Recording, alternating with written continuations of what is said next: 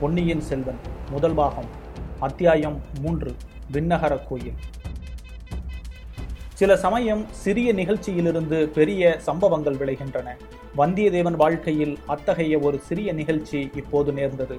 சாலையோரத்திலே நின்று பழுவேட்டரையரின் பரிவாரங்கள் போவதை வந்தியத்தேவன் பார்த்து கொண்டிருந்தான் அல்லவா? அவன் நின்ற இடத்திற்கு சற்று தூரத்திலேயே அவனுடைய குதிரை நின்று கொண்டிருந்தது. பழுவேட்டரையரின் ஆட்களிலே கடைசியாக சென்ற சிலரின் பார்வை அக்குதிரை மீது சென்றது. அடே இந்த குருதையை பாரடா என்றான் ஒருவன். குருதை என்று சொல்லாதேடா குதிரை என்று சொல் என்றான் இன்னொருவன். உங்கள் இலக்கோண ஆராய்ச்சி இருக்கட்டும். முதலில் அது குருதையா இல்லை கழுதையா என்று தெரிந்து கொள்ளுங்கள் என்றான் இன்னொரு வேடிக்கை பிரியன். அதையும் பார்த்து விடலாமடா என்று சொல்லிக்கொண்டு அந்த ஆட்களில் ஒருவன் குதிரையை அணுகி வந்தான். அதன் மேல் தாவி ஏற முயன்றான். ஏற பார்க்கிறவன் தன் எஜமானன் அல்ல என்பதை அந்த அறிவு கூர்மையுள்ள குதிரை தெரிந்து கொண்டது. அந்த வேற்று மனிதனை ஏற்றிக்கொள்ள மாட்டேன் என்று முரண்டு பிடித்தது. இது பொல்லாத குதிரையடா. இதன் பேரில் நான் ஏறக்கூடாதாம். பரம்பரை அரச குலத்தவன் தான் இதன் மேல் ஏறலாமாம். அப்படி என்றால் தஞ்சாவூர் முத்தரையன் திரும்பி வந்துதான் இதன் மேல் ஏற வேண்டும் என்று அவன் சமத்காரமாய் பேசியதை கேட்டு மற்ற வீரர்கள் நகைத்தார்கள். ஏனென்றால் தஞ்சாவூர் முத்தரையர் குலம் நசிந்து போய் நூறு ஆண்டுகள் ஆகிவிட்டன. இப்போது சோழர்களின் புலிக்கொடி தஞ்சாவூரில் பறந்து கொண்டிருக்கிறது. குதிரையின் எண்ணம் அவ்விதம் இருக்கலாம். ஆனால் என்னை கேட்டால் செத்துப்போன தஞ்சாவூர் முத்தரையனை காட்டிலும் உயிரோடு இருக்கிற தாண்டவராயனே மேல் என்பேன் என்றான் மற்றொரு வீரன். தாண்டவராயா உன்னை ஏற்றிக்கொள்ள மறுக்கும் குதிரை நிஜ குதிரைதானா என்று பார்த்துவிடு. ஒருவேளை பெருமாளின் திருநாளுக்கு வந்த பொய்க்கால் குதிரையாயிருந்தாலும் இருக்கலாம் என்றான் மற்றொரு பரிகாச பிரியன் அதையும் சோதித்து பார்த்து விடுகிறேன் என்று சொல்லிக்கொண்டு குதிரை மீது ஏறப்போன தாண்டவராயன் அதனுடைய வாளை முறுக்கினான். ரோசமுள்ள குதிரை உடனே பின்னங்கால்களை நாலு தடவை விசிறி உதைத்துவிட்டு ஓட்டம் பிடித்தது. குருதை ஓடுகிறதடா? நிஜ குருதை தானடா என்று அவ்வீரர்கள் கோஷித்து கூச்சலிட்டு ஓடுகிற குதிரையை மேலும் விரட்டினார்கள். குதிரை திருநாள் கூட்டத்துக்கிடையே புகுந்து ஓடிற்று. ஜனங்கள் அதன் காலடியில் மிதிபடாமல் இருக்க பரபரப்புடன் அங்கும் இங்கும் நகர்ந்து கொண்டார்கள். அப்படியும் அவர்களில் சிலர் உதைபட்டு விழுந்தார்கள். குதிரை நெறிகிட்டு வெறிகொண்டு ஓடியது. இவ்வளவும் வந்தியத்தேவன் கண்ணெதிரே அதிசீக்கிரத்தில் நடந்துவிட்டது. அவனுடைய முகத்தோற்றத்திலிருந்து குதிரை அவனுடைய குதிரை என்பதை ஆழ்வார்க்கடியான் கண்டுகொண்டான். பார்த்தாயா தம்பி அந்த பழுவூர் தடியர்கள் செய்த வேலையை நீ என்னிடம் காட்ட வந்த வீரத்தை அவர்களிடம் காட்டுவதுதானே என்று குத்தி காட்டினான் வந்தியத்தேவனுக்கு ஆத்திரம் ஒத்துக்கொண்டு வந்தது. எனினும் பல்லை கடித்து கொண்டு பொறுமையை கடைபிடித்தான். பழுவூர் வீரர்கள் பெரும் கூட்டமாயிருந்தனர். அவ்வளவு பேருடன் ஒரே சமயத்தில் சண்டைக்கு போவதில் பொருள் இல்லை அவர்கள் இவனுடன் சண்டை போடுவதற்காக காத்திருக்கவும் இல்லை. குதிரை ஓடியதை பார்த்து சிரித்துவிட்டு அவர்களும் விரைந்து மேலே நடந்தார்கள். குதிரை போன திசையை நோக்கி வந்தியத்தேவன் சென்றான். அது கொஞ்ச தூரம் ஓடிவிட்டு தானாகவே நின்றுவிடும் என்று அவனுக்கு தெரியும். ஆகையால் அதை பற்றி அவன் கவலைப்படவில்லை. பழுவேட்டரையரின் அகம்பாவம் பிடித்த ஆட்களுக்கு புத்தி கற்பிக்க வேண்டும் என்ற எண்ணம் அவன் உள்ளத்தில் அழுத்தமாக பதிந்தது. புளியந்தோப்புக்கு அப்பால் ஜன சஞ்சாரமில்லாத இடத்தில் குதிரை சோகமே வடிவாக நின்று கொண்டிருந்தது. வந்தியத்தேவன் அதன் அருகில் சென்றதும் குதிரை கனைத்தது. ஏன் என்னை விட்டு பிரிந்து சென்றாய்? இந்த சங்கடத்துக்கு உள்ளாக்கினாய் என்று அந்த வாயில்லா பிராணி கூறுவதைப் போல் அதன் கனைப்பு துணித்தது. வந்தியத்தேவன் அதன் முதுகை தட்டி சாந்தப்படுத்தலானான். பிறகு அதை திருப்பி அழைத்து கொண்டு சாலை பக்கம் நோக்கி வந்தான். திருவிழா கூட்டத்தில் இருந்தவர்கள் பலரும் அவனை பார்த்து இந்த முரட்டு குதிரையை ஏன் கூட்டத்திற்கு கொண்டு வந்தாய் தம்பி? எத்தனை பேரை அது உதைத்து தள்ளிவிட்டது என்றார்கள். இந்த பிள்ளை என்ன செய்வான்? குதிரைதான் என்ன செய்யும்? அந்த பழுவேட்டரையரின் முரட்டு ஆட்கள் அல்லவா இப்படி செய்து விட்டார்கள்? என்று இரண்டொருவர் சமாதானம் சொன்னார்கள். ஆழ்வார்க்கடியான் இன்னமும் சாலையில் காத்து கொண்டு நின்றான். இதேதடா சனியன் இவன் நம்மை விடமாட்டான் போலிருக்கிறதே என்று எண்ணி வந்தியத்தேவன் முகத்தை சுலுக்கினான் தம்பி நீ எந்த பக்கம் போகிறாய்? என்று ஆழ்வார்க்கடியான் கேட்டான். நானா கொஞ்சம் மேற்கு பக்கம் சென்று பிறகு தெற்கு பக்கம் திரும்பி சிறிது கிழக்கு பக்கம் வளைத்து கொண்டு போய் அப்புறம் தென்மேற்கு பக்கம் போவேன் என்றான் வந்தியத்தேவன். அதையெல்லாம் நான் கேட்கவில்லை. நீ இன்று ராத்திரி எங்கே தங்குவாய்? என்று கேட்டேன். நீ எதற்கு அதை கேட்கிறாய்? ஒருவேளை கடம்பூர் சம்புவரையர் அரண்மனையில் நீ தங்குவதாயிருந்தால் எனக்கு அங்கு ஒரு வேலை இருக்கிறது. உனக்கு மந்திர தந்திரம் தெரியுமா என்ன? நான் கடம்பூர் அரண்மனைக்கு போகிறேன் என்பதை எப்படி அறிந்தாய்? இதில் என்ன அதிசயம்?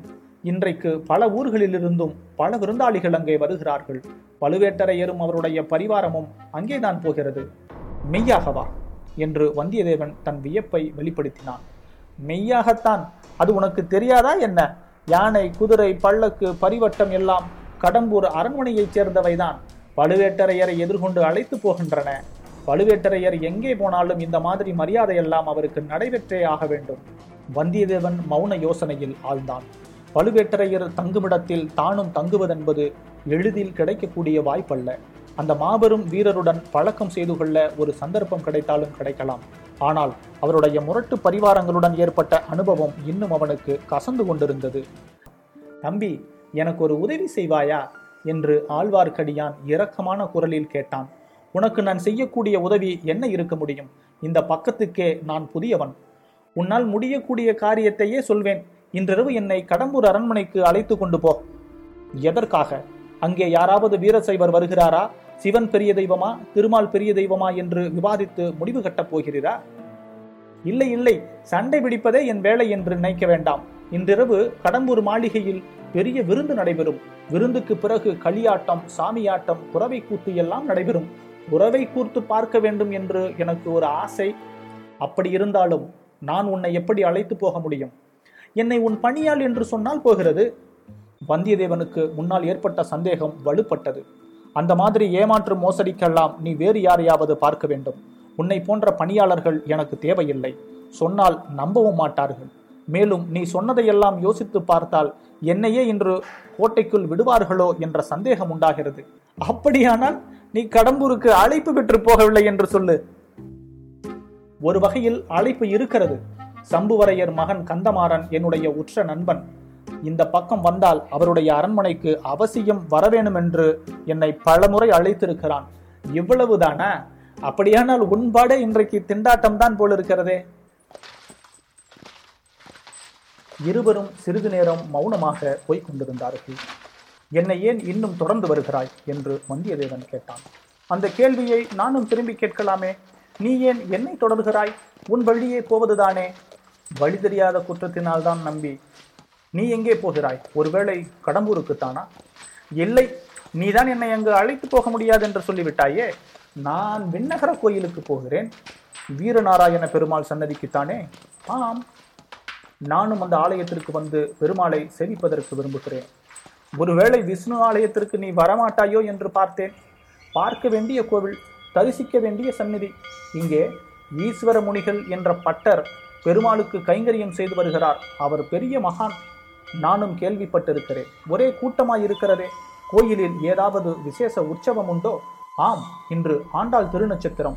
ஆடி பதினெட்டாம் பெருக்கோடு ஆண்டாளின் திருநட்சத்திரமும் சேர்ந்து கொண்டது. அதனால்தான் இவ்வளவு கோலாகலம் தம்பி. ஆண்டாள் பாசுரம் ஏதாவது நீ கேட்டிருக்கிறாயா? கேட்டதில்லை. கேட்காதே. அதை காதினாலேயே கேட்காதே. ஏன் இவ்வளவு வைஷமியம்? வைஷமியமும் இல்லை விரோதமும் இல்லை. உன்னுடைய நன்மைக்குத்தான் சொன்னேன். ஆண்டாளின் இனிய பாசுரத்தை கேட்டு விட்டாயானால் அப்புறம் வாளையும் வேலையும் விட்டெறிந்து விட்டு என்னை போல் நீயும் கண்ணன் மேல் காதல் கொண்டு விண்ணகர யாத்திரை கிளம்பி விடுவாய். உனக்கு ஆண்டாள் பாசுரங்கள் தெரியுமா? பாடுவாயா? சில தெரியும். வேதம் தமிழ் செய்த நம்மாழ்வார்கள் பாசரங்களில் சில தெரியும். பெருமாள் சன்னதியில் பாடப் போகிறேன். வேணுமானால் கேட்டுக்கொள். இதோ கோவிலும் வந்துவிட்டது. இதற்குள் உண்மையிலேயே வீரநாராயண பெருமாள் கோயிலை அவர்கள் நெருங்கி வந்து விட்டார்கள் விஜயாலய சோழனின் பேரனான முதல் பராந்தக சோழன் மதுரையும் ஈழமும் கொண்ட கோப்பரகேசரி என்ற பட்டம் வென்றவன். சோழ பேரரசுக்கு அஸ்திவாரம் அமைத்தவன் அவனே. தில்லை சிற்றம்பலத்துக்கு அவன் பொன்கூரை வேய்ந்து சரித்திர புகழ் பெற்றவன். சோழ சிகாமணி சூர சிகாமணி முதலிய பல விருது பெயர்களோடு வீரநாராயணன் எனும் சிறப்பு பெயரையும் அவன் கொண்டிருந்தான். பராந்தகனுடைய காலத்தில் வடக்கே இரட்டை மண்டலத்து ராஷ்டிரகூர மன்னர்கள் வலிமை பெற்று விளங்கினார்கள். மானிய கேடத்திலிருந்து அவர்கள் படையெடுத்து வரக்கூடும் என்று பராந்தகன் எதிர்பார்த்தான். எனவே தனது முதல் புதல்வனாகிய இளவரசன் ராஜாதித்தனை ஒரு பெரிய சைன்யத்துடன் திருமுனைப்பாடி நாட்டில் இருக்கச் செய்தான். இந்த சைன்யத்தைச் சேர்ந்த லட்சக்கணக்கான வீரர்கள் வேலையின்றி சும்மா இருக்க நேர்ந்த காலத்தில் ராஜாதித்தன் ஒரு யோசனை செய்தான். குடிமக்களுக்கு உபயோகமான ஒரு பெரும் பணியை அவர்களை கொண்டு செய்விக்க எண்ணினான். வடகாவேரி என்று பக்தர்களாலும் கொள்ளிடம் என்று மற்றவர்களாலும் அழைக்கப்படும் பெருநதியின் வழியாக அளவில்லாத வெள்ள நீர் ஓடி வீணே கடலில் கலந்து கொண்டிருந்தது. அதில் ஒரு பகுதியை பயன்படுத்த எண்ணி தன் வசமிருந்த வீரர்களை கொண்டு கடல் போன்ற விசாலமான ஏரி ஒன்றை அமைத்தான்.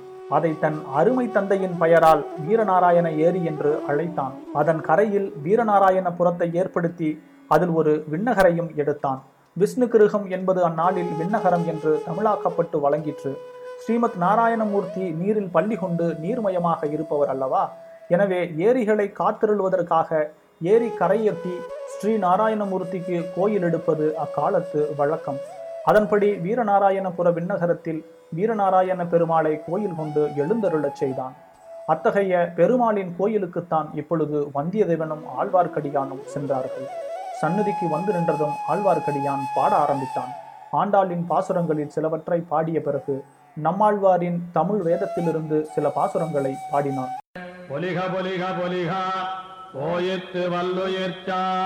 இவ்விதம் பாடி வந்தபோது ஆழ்வார்க்கடியானுடைய கண்களிலிருந்து கண்ணீர் பெருகி தாரை தாரையாக அவன் கண்ணத்தின் வழியாக வழிந்தோடியது. வந்தியத்தேவன் அப்பாடல்களை கவனமாகவே கேட்டு வந்தான். அவனுக்கு கண்ணீர் வராவிட்டாலும் உள்ளம் கசிந்துருகியது. ஆழ்வார்க்கடியானை பற்றி அவன் முன்னர் கொண்டிருந்த கருத்தும் மாறியது. இவன் பரமபக்தன் என்று எண்ணிக்கொண்டான். வந்தியத்தேவனைப் போலவே கவனமாக அப்பாசுரங்களை இன்னும் சிலரும் கேட்டார்கள். கோவில் முதலிமார்கள் கேட்டார்கள். அர்ச்சகர் ஈஸ்வரப்பட்டரும் கண்ணில் நீர்மொழ்கி நின்று கேட்டார். அவருக்கு அருகில் நின்று கொண்டு அவருடைய இளம் புதல்வன் பால்மணமாறா பாலகன் ஒருவன் கேட்டுக்கொண்டிருந்தான் ஆழ்வார்க்கடியான் பத்து பாசுரங்களை பாடிவிட்டு கழிவயல் தென்னை குறுக்கூர் காரிமாறன் சடகோபன் ஒளிபுகழ் ஆயிரத்து இப்பத்தும் உள்ளத்தை மாசருக்குமே என்று பாசுரத்தை முடித்தான். கேட்டிருந்த பட்டரின் குமாரனாகிய பாலகன் தன் தந்தையிடம் ஏதோ கூறினான். அவர் மல்கிய கண்ணீரை துடைத்து கொண்டு ஐயா குருகூர் சடகோபர் என்னும் நம்மாழ்வார் மொத்தம் ஆயிரம் பாடல்களை பாடியிருப்பதாக தெரிகிறது. அவ்வளவும் உமக்கு தெரியுமா? என்று கேட்டார். அடியேன் அவ்வளவு பாக்கியம் செய்யவில்லை. சில பத்துக்களைத்தான் எனக்கு தெரியும் என்றான் ஆழ்வார்க்கடியான். தெரிந்த வரையில் இந்த பிள்ளைக்கு சொல்லிக் கொடுக்க வேணும் என்றார் ஈஸ்வரமுனிகள். பின்னால் இந்த ஊர் பல பெருமைகளை அடையப் போகிறது. பால்வடியும் முகத்தில் தேஜஸ் பொலிய நின்று நம்மாழ்வார் பாசுரங்களை கேட்ட பாலகன் வளர்ந்து நாதமுனிகள் என்ற திருநாமத்துடன் வைஷ்ணவ ஆச்சாரிய பரம்பரையில் முதலாவது ஆச்சாரியார் ஆகப் போகிறார். குருகூர் எனும் ஆழ்வார் திருநகருக்கு சென்று வேதம் செய்த தமிழ் நம்மாழ்வார்களின் ஆயிரம் பாசுரங்களையும் தேடி சேகரித்து வரப்போகிறார். அப்பாசுரங்களை அவருடைய சீடர்கள் இசையுடன் பாடி நாடெங்கும் பரப்பப் போகிறார்கள். நாதமுனிகளின் பேரராக அவதரிக்கப் போகும் அந்த ஆளவந்தார் பல அற்புதங்களை செய்தருளப் போகிறார். இந்த இருவரும் அவதரித்த சேத்திரத்தை தரிசிக்க உடையவராகிய ஸ்ரீ ராமானுஜரே ஒரு நாள் வரப்போகிறார். வரும்போது வீரநாராயண ஏரியையும் அதன் எழுபத்தி நான்கு கணவாய்களையும் பார்த்து அதிசயிக்கப் போகிறார். ஏரி தண்ணீர் எழுபத்தி நான்கு கணவாய்களின் வழியாக பாய்ந்து மக்களை வாழ வைப்பது போலவே நாராயணனுடைய கருணை வெள்ளத்தை ஜீவகோடிகளுக்கு பாயச் செய்வதற்காக எழுபத்தி நாலு ஆச்சாரிய பீடங்களை ஏற்படுத்த வேண்டும் என்று அம்மகானின் உள்ளத்தில் உதயமாகப் போகிறது. அதன்படியே எழுபத்தி நான்கு சிம்மாசனபதிகள் என்ற பட்டத்துடன் வைஷ்ணவ ஆச்சாரிய புருஷர்கள் ஏற்பட போகிறார்கள். இந்த மகத்தான நிகழ்ச்சிகளை எல்லாம் வைஷ்ணவ குரு பரம்பரை சரித்திரம் விவரமாக சொல்லட்டும் என்று விட்டுவிட்டு நாம் மறுபடியும் வந்தியத்தேவனை கவனிப்போம். பெருமாளை சேவித்துவிட்டு ஆலயத்துக்கு வெளியில் வந்ததும் வந்தியத்தேவன் ஆழ்வார்க்கடியானை பார்த்து நம்பிகளே தாங்கள் இத்தகைய பரமபத்தர் என்றும் பண்டித சிகாமணி என்றும் எனக்கு தெரியாமல் போயிற்று. ஏதாவது அபசாரமாக பேசியிருந்தால் என்னை மன்னிக்க வேண்டும் என்றான். மன்னித்து விடுகிறேன் தம்பி ஆனால் இப்போது எனக்கு ஒரு உதவி செய்வாயா? சொல்லு. தாங்கள் கேட்கும் உதவி என்னால் செய்ய முடியாது என்றுதான் சொன்னேனே. நீங்களும் ஒப்புக்கொண்டீர்களே. இது வேறு விஷயம். ஒரு சிறிய சீட்டு கொடுக்கிறேன். கடம்பூர் அரண்மனையில் நீ தங்கினால் தக்க சமயம் பார்த்து அதை ஒருவரிடம் கொடுக்க வேண்டும். யாரிடம்? பழுவேட்டரையரின் யானைக்குள் பின்னால் மூடுபள்ளக்கில் சென்றாலே அந்த பெண்மணியிடம் நம்பிகளே என்னை யார் என்று நினைத்தீர்கள்? இம்மாதிரி வேலைக்கெல்லாம் நான் தான் அகப்பட்டேனா? தங்களை தவிர வேறு யாராவது இத்தகைய வார்த்தைகளை என்னிடம் சொல்லியிருந்தால்? தம்பி படபடப்பு வேண்டாம். உன்னால் முடியாது என்றால் மகாராஜனாய் போய் வா. ஆனால் எனக்கு மட்டும் நீ இந்த உதவியை செய்திருந்தால் ஏதாவது ஒரு சமயத்தில் உனக்கு என் உதவி பயன்பட்டிருக்கும். பாதகமில்லை. போய் வா. வந்தியத்தேவன் பிறகு அங்கே ஒரு கணம் கூட நிற்கவில்லை. குதிரை மீது தாவி ஏறி விரைவாக விட்டுக்கொண்டு கடம்பூரை நோக்கிச் சென்றான்.